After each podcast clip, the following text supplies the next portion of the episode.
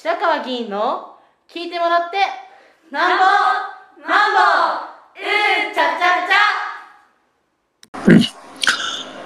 ゃ。えー、皆さんおはようございます。今日は11月28日の月曜日です。え今午前10時29分になろうといたしております。えー、今日は週明けの朝となりました。朝の駅立ちは、えー、大袋駅の西口で実施をしました。えー、いつもの通りですね、5時半には自宅を出て車で、えー、大袋駅西口に向かいましたが、もうこの季節はですね、えー、もう真っ暗で、えー、暗い中、出かけていくというのが、まあ、通例になります。えー、で、えー、まあ、6時10分ぐらい前、だ5時50分ぐらいからですね、まあ、いつもの通りですね、えー、セレポートの配布を始めました。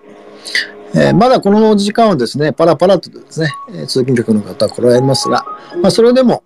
馴染みの方もおられるんで、えー、セレポートをお渡しをするということは通常通りでした。でそういう中でですね、えっと、7時ぐらいだったと思います。えー、っと、30代の、ま、全般ぐらいでしょうかね。えー、男性のサラリーマンの方がですね、えー、性レポートをもらった後に、ちょっといいですかというふうに言われて、はい、何でしょうかというふうにお話をしたら、あの、山学園構想の契約が議会で否決されたのは、えっと、談合があったからなんですよね、と。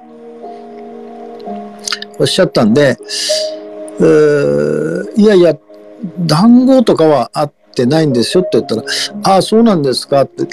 あの、できるだけ早く、その、教育現場が荒廃してるんで、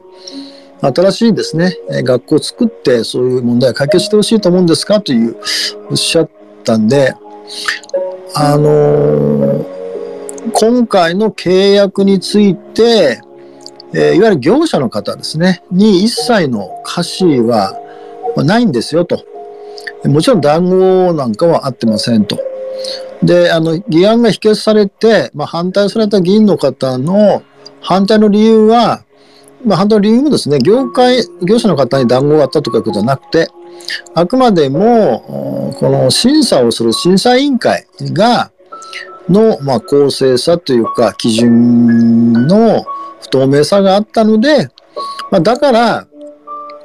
えあの反対されたんで、結果的に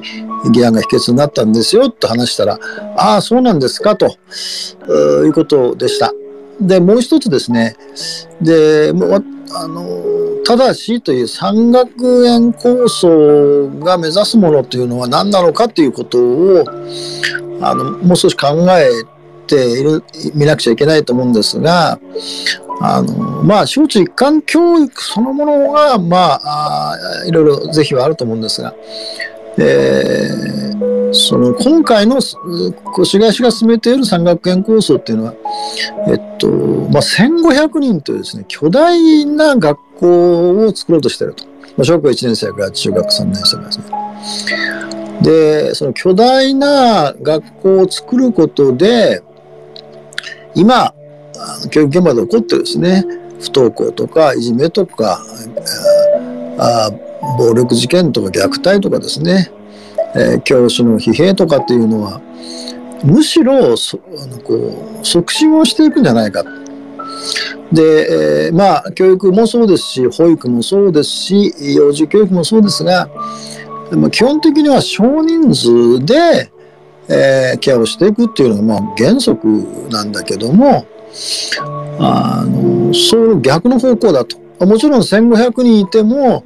あの教師の配置を十分に行うとかあいうことがあればまだ話は別ですがそうなってないんですよと。でその100人規模のですね全国100人規模の小中一貫校っていうのの成功例はあのたくさんあるんですけど1000人を超えるような巨大校の小中一貫校っていうのは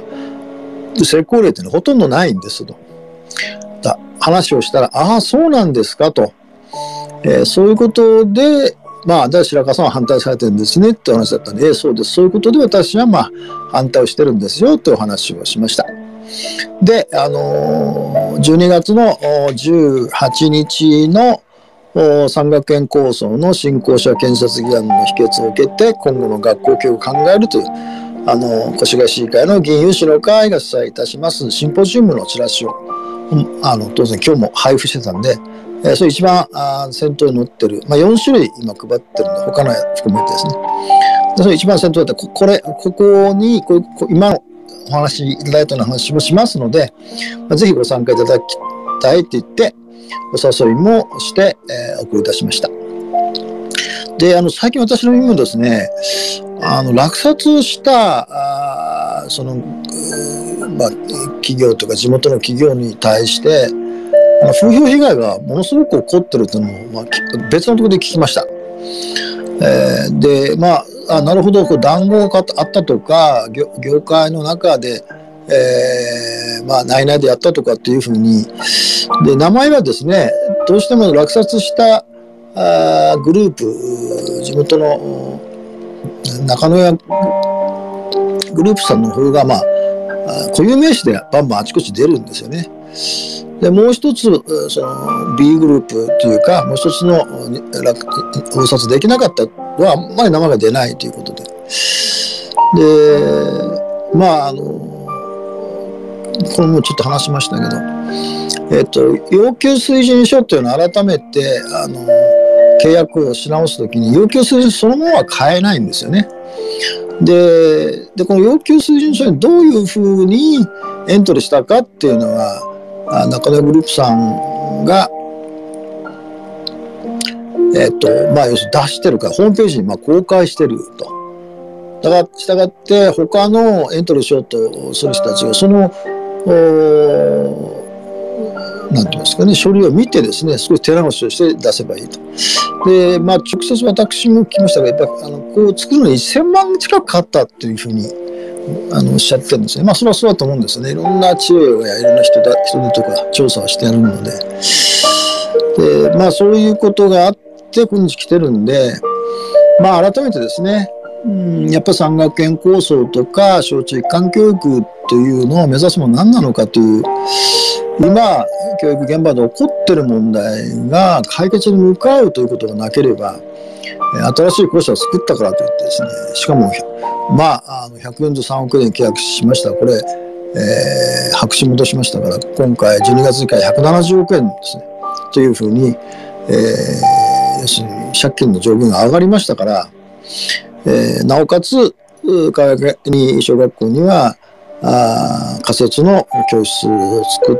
たりするので2億8000万近くまたかかるわけで、というものあるので、えー、まあ、改めてですね、そのことを感じました。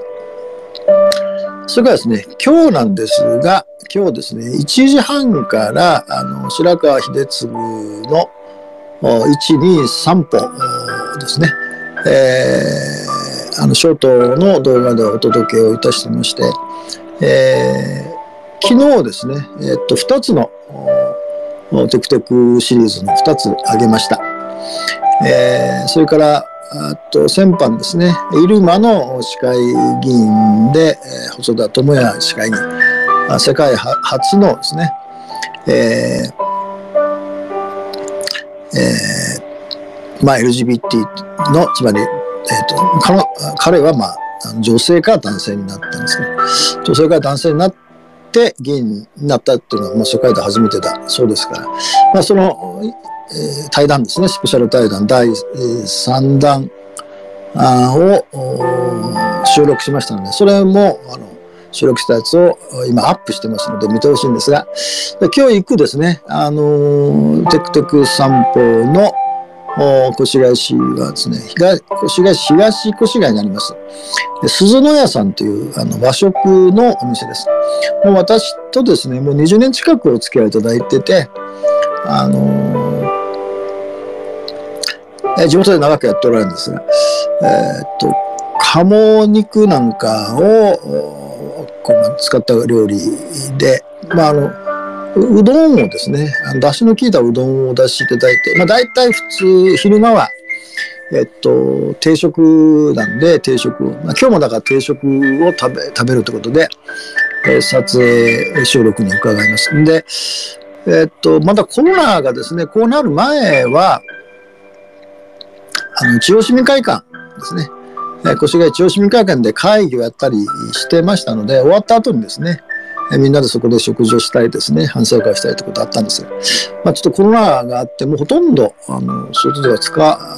中央市民会館そのものを使ったことがなかったんでですね。で、その間は時々ですね、ランチを食べに行くようなことをしていまして、まあ今日だから、それで、えー、あの取材したいんですけどって言ったら、まあ快く引き受けていただきましたので、まあ行くようにしてます。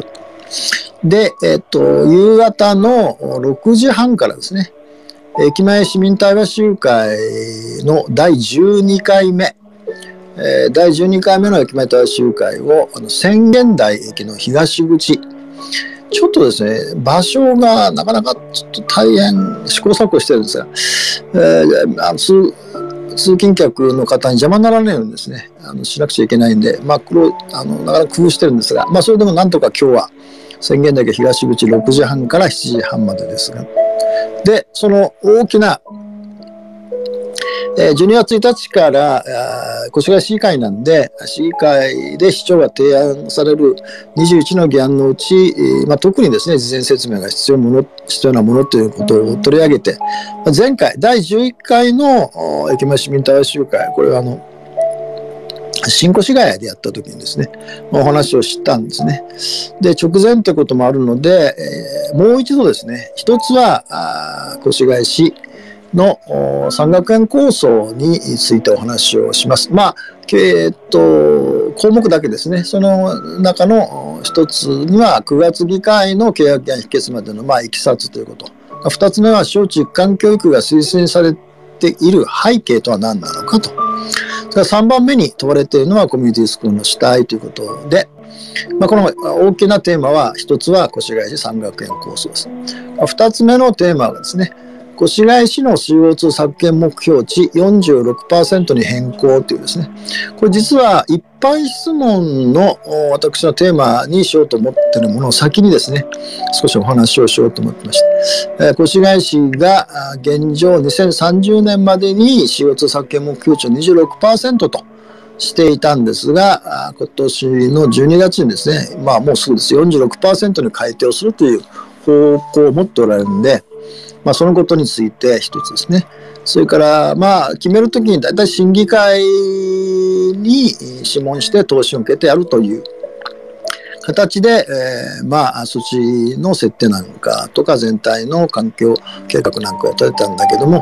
まあ、それで本当にいいのかっていうのが二つ目です。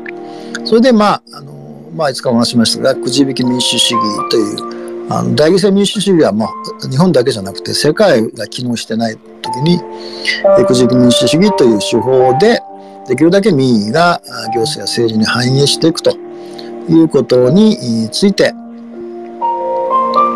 えー、お話をするということにしてますので、まあ、ぜひですね、えー、まあ宣言台駅の東口に今日来ていただくでもそれから YouTube チャンネルでライブで配信してますので、えー、ライブでご覧いただく。あるいはまあ今日どうしても難しい方はですね、アーカイブを出しますので、アーカイブで、えー、ご覧いただくということで、ぜひ YouTube チャンネルを含めてですね、ご視聴、ご参加いただきますように、えー、お呼びかけをして、とりあえず今日は以上といたします。